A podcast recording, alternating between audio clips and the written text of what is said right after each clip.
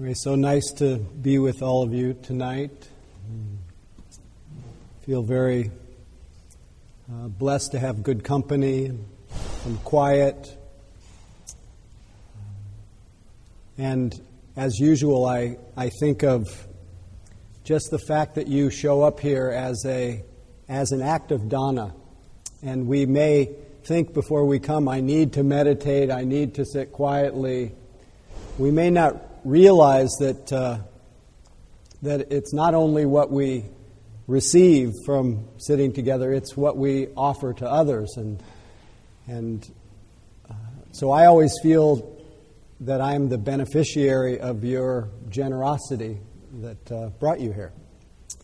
Um, and I say that, um, you know, with a lot of sincerity. Tonight, uh, I was speaking of generosity. The evening uh, at Mission Dharma, our program of, of generosity where people offer um, the equivalent of a, the rental for the, an entire night. Uh, tonight, the evening at Mission Dharma uh, was offered by uh, very dear friends of a fellow named Daryl McDaniels who recently passed away, and this is to commemorate him. And it, you probably noticed that some of you may have noticed the plaque, and it was uh, it's dedicated uh, uh, to his life. Uh, he de- who dedicated his life to truth, friends, good food, and great music. And his friends uh, very joyously, joyously offered this uh, evening at Mission Dharma. And, and it just reminded me, uh, one, how nice it is to have, uh, to have loving friends and how important it is to, uh, to cultivate loving friends, to cultivate community. And for some people, that's really a, a kind of frustrated desire.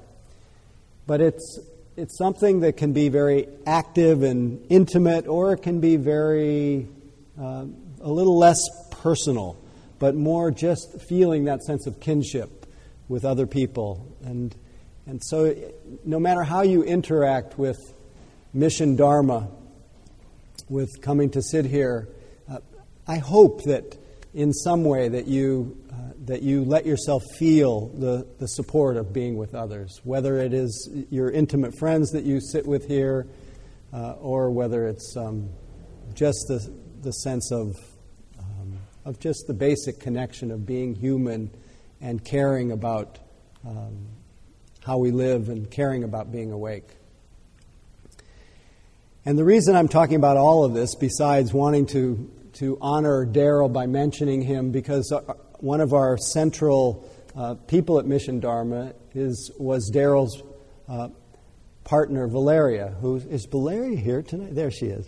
Hi, Valeria anyway, I, I, am I accurate in saying that his friends joyously offered this evening? Well, it was part of the reason that I spoke of this is because uh, we have, all of us has within us the power to create uh, connection and to create joy in our lives, to create a feeling of gratitude, to create a feeling of, of kinship. And I know I've told this story before, but, but when I first moved to San Francisco, I found it to be a very uh, cold place, beside the fog and the, the wind. But I had moved from a small city, Tucson, Arizona, grew up in, the, in a middle, Midwestern city, both cities around a half a million people but still cities where people functioned in a way that was friendly. where when you walked down the street, people looked at each other and they smiled. And I always felt I didn't realize how much I benefited by that simple connection that was not intimate. I didn't know these people very well. But yet, the moment that smile caught my face, it changed my chemistry. And I didn't appreciate it later that, that we are continually being affected and affecting other people by our thoughts, our words, and our actions. We are, each of us, a field of, tra- we're giving our particular, unique transmission of the state of our minds at all times. How does that feel?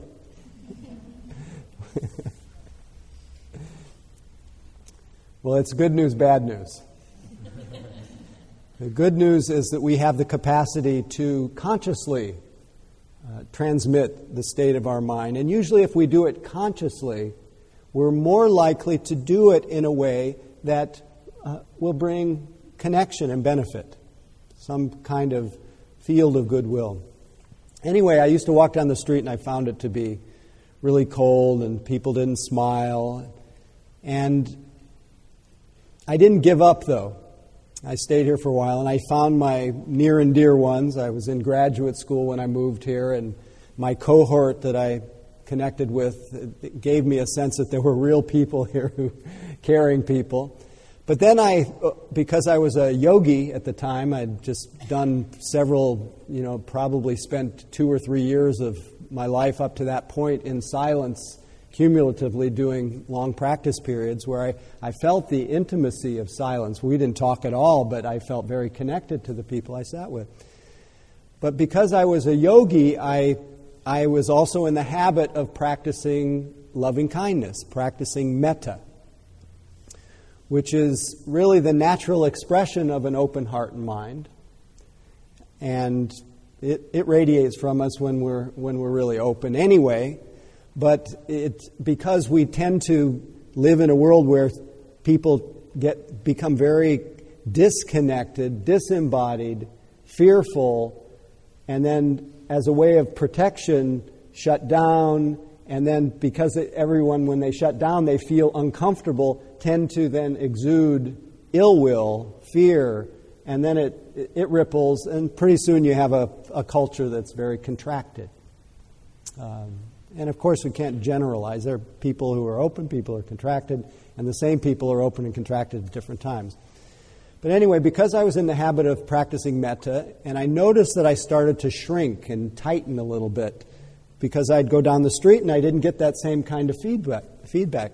So I started doing what I've announced many times here is what I call stealth metta, where under my breath, I would, to each person I passed on the street, I would say, May you be happy, may you be happy, may, I love you, I love you, may you be happy, may you be. And all of a sudden, and, I, and this is not just Pollyannish kind of magical thing, the whole scene uh, transformed me. And I felt, again, back in that sense of communion, community.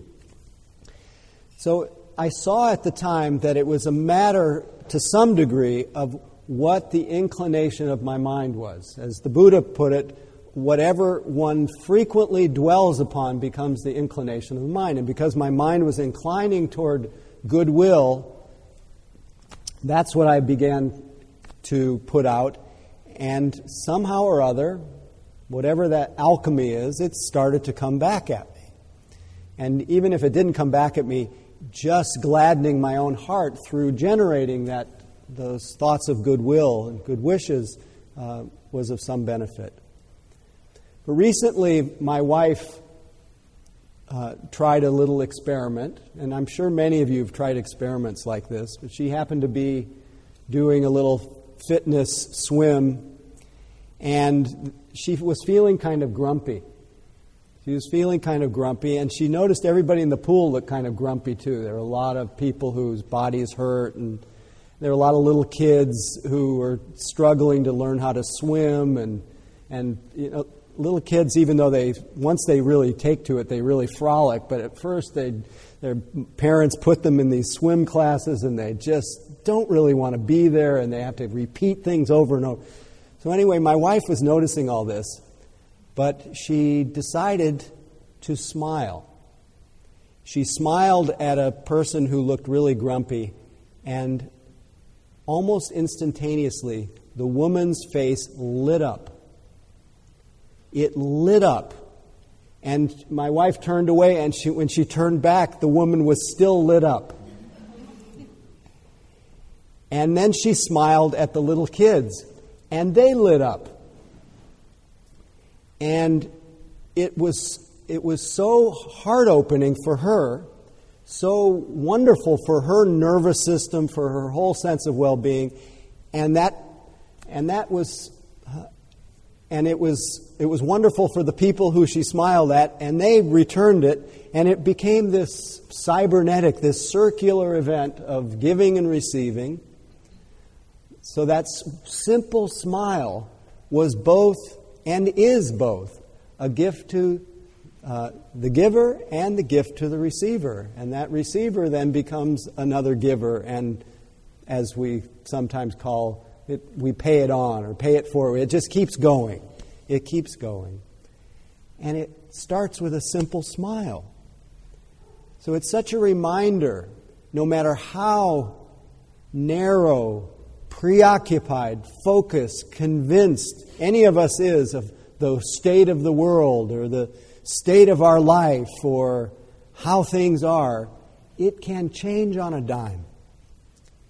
And if you look at the entire body of the Buddha's teaching, it is all about it is all about coming out of the what I call the narrow gravitational field of my personal obsessive preoccupation coming out of the, the tangle of fear, coming out of the tangle of reactivity, that narrow gravitational field of me, my, and mine, all about the personality view, who I am and how I fit in or don't fit in, coming out of that narrow view to a wider to the wider gravitational field of, of truth, of the Dharma. Dharma is truth, the way things are. And the way things are, in fact, is that there's not one of us that is truly existing independently in a little vacuum apart from the flow of life. That we are, we are just so uh, interwoven. The, the quality of interbeing is so embedded in everything about us, right down to the elements of this body the earth, the air, the fire, the water, all the elements that have come together to make us completely non separate, non personal. And we are also, just by those little interactions, it's so obvious that we're affected and be, affecting and being affected in every moment. As one of my favorite passages from the, uh, the um, teacher Nagarjuna, who considered the founder of Mahayana Buddhism, uh, where he said, You are not the same, nor are you different from that which you depend. And we're all dependent on, every, on each other. You are not the same, nor are you different from that which you depend. You are neither severed from nor forever fused with the things that you de- depend on. And then he goes on to say, This is the deathless teaching for Buddhas who care for the world. This is the de- what it means by deathless is that this process of giving and receiving, this process of, of affecting and being affected, is has no beginning. It has no end. It is another deep meaning of the understanding of emptiness, of selflessness, that there is no independent self existence, that we are. We are, there is nothing in us that we can say exists completely independently. Yet, from a conventional point of view, we each have our own history, our own karma, our own circumstances, our own story, all of that. But it is but if we widen our lens a little bit, we're actually a lot more um, a lot more connected to each other than it seems as though when we're caught in that narrow world of our personal story. And it is our, is our personal preoccupation, the grasping at our independent, at, at that sense of ind- our independence as absolute that keeps us bound in a state of tension and frustration and a dissatisfaction, and it, and we, it's so easy though to to blame everything else, but it is, it, and it's it's a it's a big confrontation to see how the way we experience things depends to a great degree on the state of our own mind. So, this is the reason that not only do we often, do I often, and many of my colleagues say, okay, just notice that you're aware, to appreciate this ground of awareness that doesn't have to be created. It's, it has no color and no shape. It's no height or no depth, no inside, no outside. It includes everything. You're in my awareness, I'm in your awareness. Awareness is just the ground. But we often don't just stop with be aware of being aware and being open, even though that is the, that is the, the ground which all the qualities of goodwill, all the wisdom, all the intuition in us flows from being open. But because each of us is conditioned, we often say, Well, what are you aware of right now when you're aware? So we try to pay attention, try to have sati or mindfulness or attention to what it is that we're aware of. But we also include in our, at least more often in the last four or five years for me, ever since a teacher named U Tejaniya came along, maybe five or six years, I can't remember what's become very interesting, maybe more interesting than anything to me, is what's the attitude of mind through which I'm perceiving? And it, because it's the attitude of mind, it's the perception, attitude of mind colors my perception. And the attitude of mind more often reflects either if my attitude is relaxed and open, there's, a, there's usually a sense of freedom. There's a, usually a sense of I can find comfort and well being in the midst of whatever ha- is happening. But if the attitude in my mind is, um, is being driven by insufficiency or dissatisfaction or not enough, my attitude is often one of, of grasping or holding or trying to get something, trying to make something happen, trying to. And this is greed in the mind. And that, then this, is, this is, uh, puts me in a state of, of separateness, puts me in a state of fear. Or the attitude in my mind may be irritation, resistance, um, um, fear. Uh, and when, that's, when that lens is in the mind, everything looks, everything looks really um, contentious. Everything looks problematic. You know, and of course, our, the attitude, we tend to predominate in one of the three attitudes the greed, greed or grasping mind, the aversive mind, and the deluded mind. When there's delusion in the mind, you really just don't know what's happening, or you're just caught up in a story about yourself. That's the fundamental delusion is, is that taking everything personally that's happening when things are just much less personal than we know. So by noticing the attitude of mind, if, I'm, if, I, if I didn't notice that there's grasping in the mind, my life just feels really not right. I'm missing something. I need something else to happen. I need more. I need to be different. I need, I need more love. I need. I, I end up being that person that Hafiz talks about in that poem, Admit Something. I think I, I have it right here. Admit something. Everyone you see to them, love me, love me. Of course, you don't say this out loud. Otherwise, someone would call the cops. Still, though, think about this this great pull in us to connect. Why not become the one that lives with the full moon in each eye? That is always saying with that sweet moon language what every other eye in this world is dying to hear. But that love me, love me is that it's grasping in the mind. And it's innocent because we all want to feel okay. But don't realize that that attitude actually prevents us, becomes a defilement, becomes a block to our sense of well being that can only be found by becoming the one with the full moon in our eyes, by plugging into the to life right here to and open to it, present with it. L- let that love flow. Be the one who offers that love. So the attitude of mind really um, colors our experience.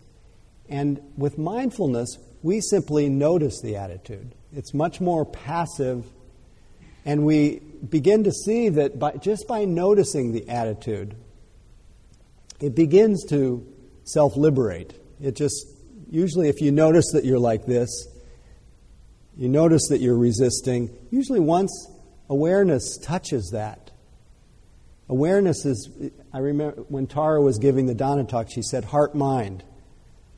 When our loving awareness hits a, a contentious attitude, something in us knows relax, ease up. Once we notice that we're holding love, uh, awareness, wisdom, awareness, love, heart, mind, it knows. Don't hold on, let go. So quite naturally we begin to we begin to unravel, to come out of that tangle of our of our um, contracted attitudes, and they begin to open. And it happens through that passive observation of the, what we call sati. Just bare attention, non interfering, non judgmental, just noticing what's the state of my mind right now? What's the attitude of mind? So, this is the, the instructions. But it's also true that in the teachings, on what we call right effort or wise effort, there are what are called the four efforts. The four efforts are to uh, cultivate the wholesome. And of course, mindfulness is a wholesome tendency of mind because mindfulness, that, that open, impartial, accepting, kind of loving awareness, it's, uh, it's the best friend you could have because it, uh, it begins to erase all, a lot of the conditioning of, of aversion and, and grasping because you can't be attentive and curious and interested in what's happening and grasp and condemn at the same moment. You just can't. So it's so pretty much our any kind of negative attitude, any kind of um, any kind of grasping attitude, it's unsustainable if we're actually tuning into it. So quite naturally, we start to relax. You see over the course of people's practice they just become a lot less grasping, a lot less aversive. People just become more tender and kind. You see this really intensively on intensive practice periods. You see it in a short period how people go from contracted to just glowing and innocent and childlike, and it's really beautiful. Just finished, there are many people here tonight who just came off of a, a one week uh, insight meditation and yoga retreat. And really happy to see all of you who, who popped in tonight because you're actually giving your transmission of, of all that. Uh, I know it may feel like ancient history, but there's still a little bit of an after effect. But the teachings say don't just, uh, you can't just rely. Uh, the, the path of awakening is not just this passive observation, it's also cultivating the wholesome.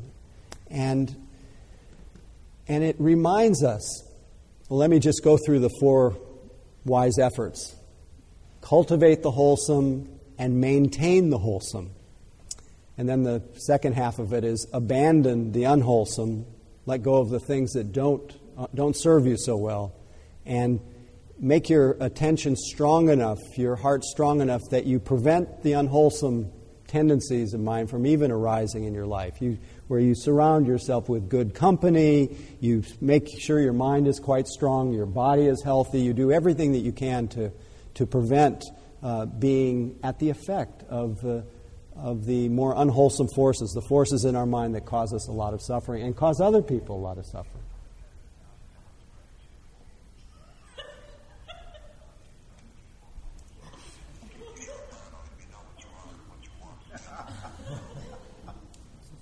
Wow. That was very interesting.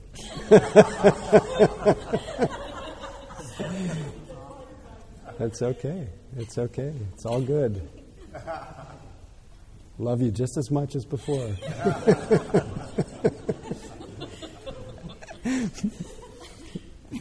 it's all very personal.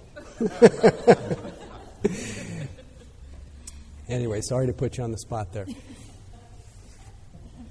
So, the four efforts cultivate the wholesome, maintain the wholesome, abandon the unwholesome, and prevent the un- arisen unwholesome from arising. And this is a reminder that, that we have within our power, especially around uh, cultivating the wholesome. I mean, all parts of, the, of, the, of wise effort. But it's a reminder that, that it is within, it's a split second, a half breath away. We are a split second, a half breath away from turning our mind toward that which brings joy, that which brings connection, that which puts the full moon in our eye, that which, which uh, lessens our disease and dissatisfaction. And it's as simple as making a, a conscious, a volitional decision to smile. I got a, a note many years ago on a retreat from somebody. It, w- it was making a very interesting, uh, subtle Dharma point. But they were this simple and interesting Dharma point, this very subtle understanding of the nature of experience. It was sent with such ill will you know, we do from time to time. You know, usually the third or fourth day of a residential retreat, you start getting hate mail. That's when the hindrances start coming up, and and the ill will the ill will gets projected on everything and everyone. The, the cooks often get the worst of it, but the, the teachers the teachers as well.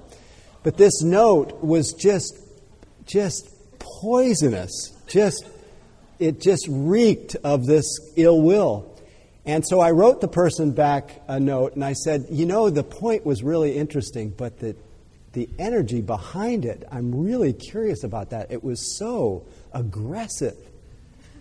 And the person sat with it for a few days, and then they said, Well, yeah, I remember. Somebody wrote me and somebody told me once, you catch more flies with honey. And you maybe you've probably all heard that expression, but I hadn't heard that expression before. And I really like that expression.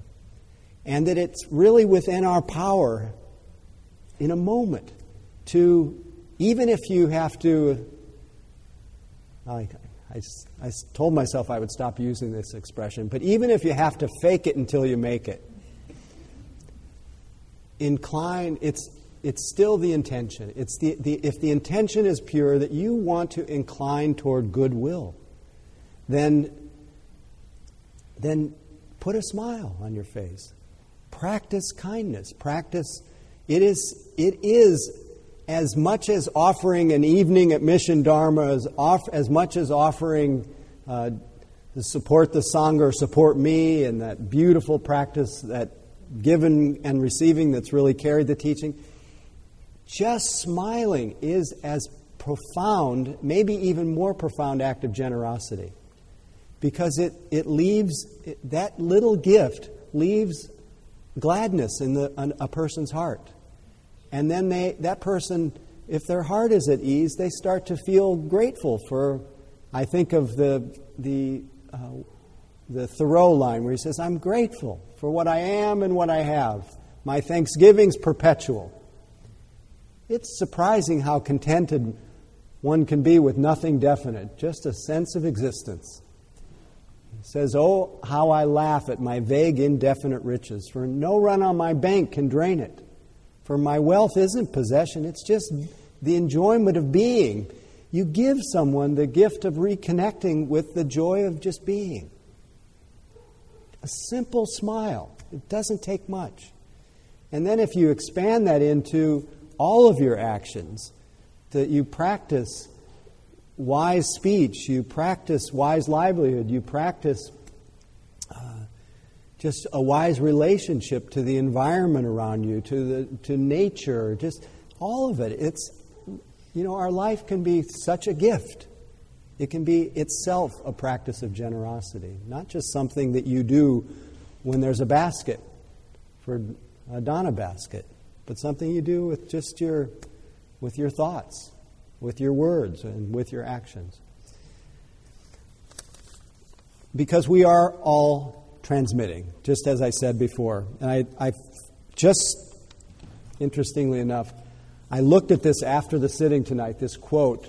I had a feeling that it had something to do with what I wanted to talk about, but I didn't know until I read it over.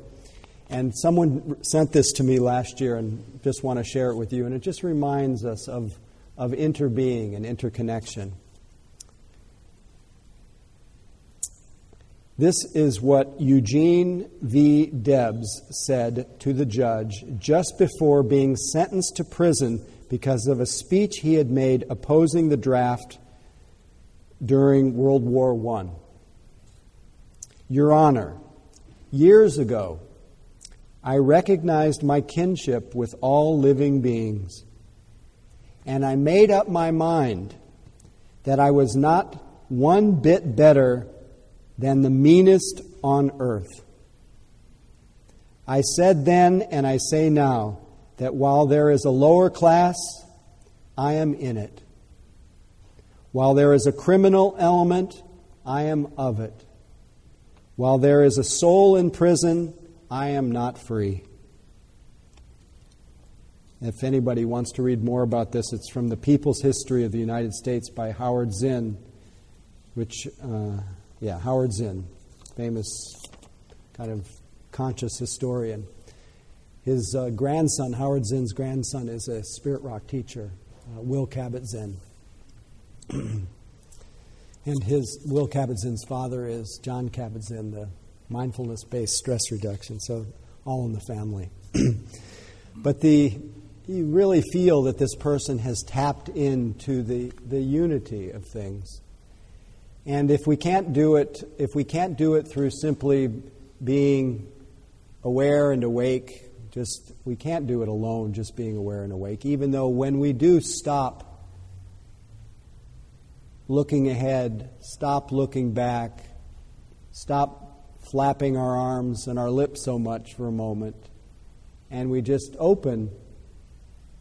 And we don't think of ourselves as this or that. We don't look and we don't think, yeah, we don't think at all for a moment.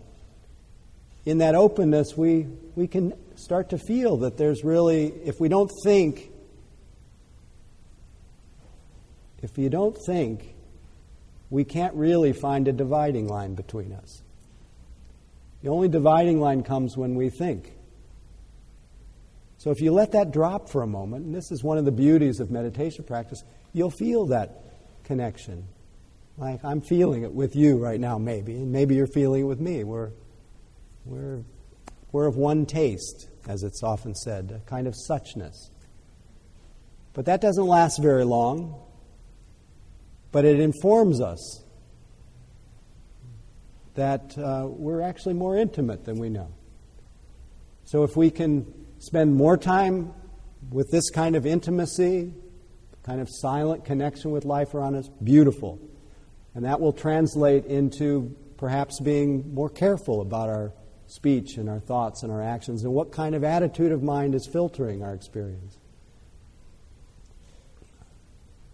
Because life is tough, as the, as the Buddha said definition of, of being born into any kind of sentientness, any kind of being, is that you, you have problems.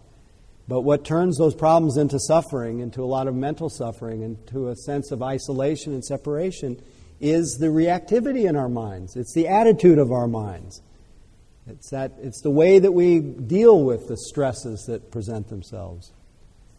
And fortunately, the Buddha said that there's a, um, that there's a, an end to that. It's possible to be in harmony with life. There's, it's possible to end that, that contentiousness in our mind, to end the grasping in our mind that keeps us feeling incorrectly that we're apart from the flow of life. And there's a path. And that path, central to that path, is orienting your attitude and your thoughts toward goodwill, toward generosity, toward renunciation or letting go, and then putting those thoughts into action with, um, with purifying your actions, purifying your mind, purifying your understanding. So that's what I want to talk about tonight. And you can, if, it, if all of it seems too complicated, just smile. so let's sit quietly and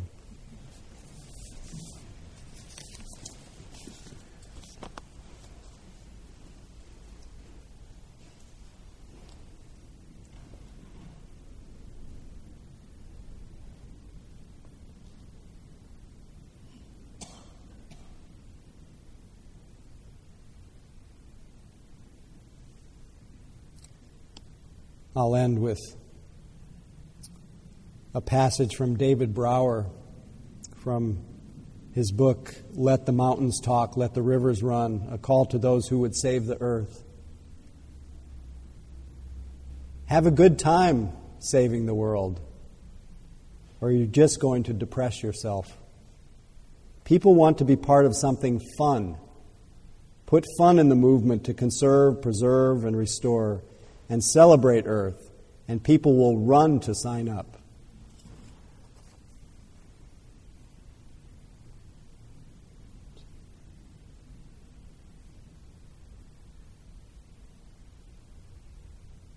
May all people grow in joy.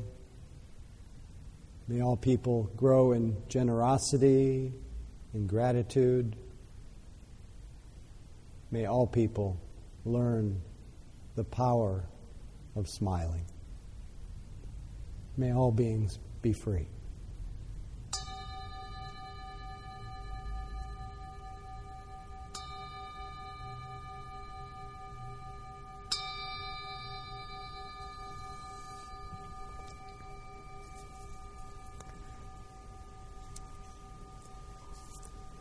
So, thank you for your practice, your presence. And uh, just a reminder that next week we will have a guest, the next two weeks we'll have guest speakers, and then I'll be back every week in, in August and I think every week in September as well. But uh, for the next two weeks, next week we will have, have Bill Weber. Is Bill Weber here by any chance? Oh, great. Great. You want to say a little bit about what you're up to next week? And now that I now that I see you, I remember. Uh, j- hello, everybody. Um, next week, um, I w- I'm um, taking part in a thing called the Buddhist Bike Pilgrimage. It's the 12th time we've done this. We ride our bikes from Spirit Rock up to a, a, a monastery up in Ukiah, a two day bike ride. And I just want to talk a little bit about um, what, a, what a pilgrimage is and sort of my experience, uh, just sort of going on a spiritual journey and the, the mindfulness that comes along with that and, and, and fill you in on the, on the centers we visit. Great. So everybody come next week and hear about pilgrimage. It's a beautiful thing and a, a beautiful event. So he'll be talking about that. And then the following week, uh, you will have, um, uh, it's a little bit uncertain, but there will be a, um, a wonderful Dharma teacher here. and so remember the, the gift of your presence and uh, also to be generous to whoever takes this seat. And anyway, thank you for your practice, and I'll see you in three weeks. Sit, sit, sit, sit. Bye.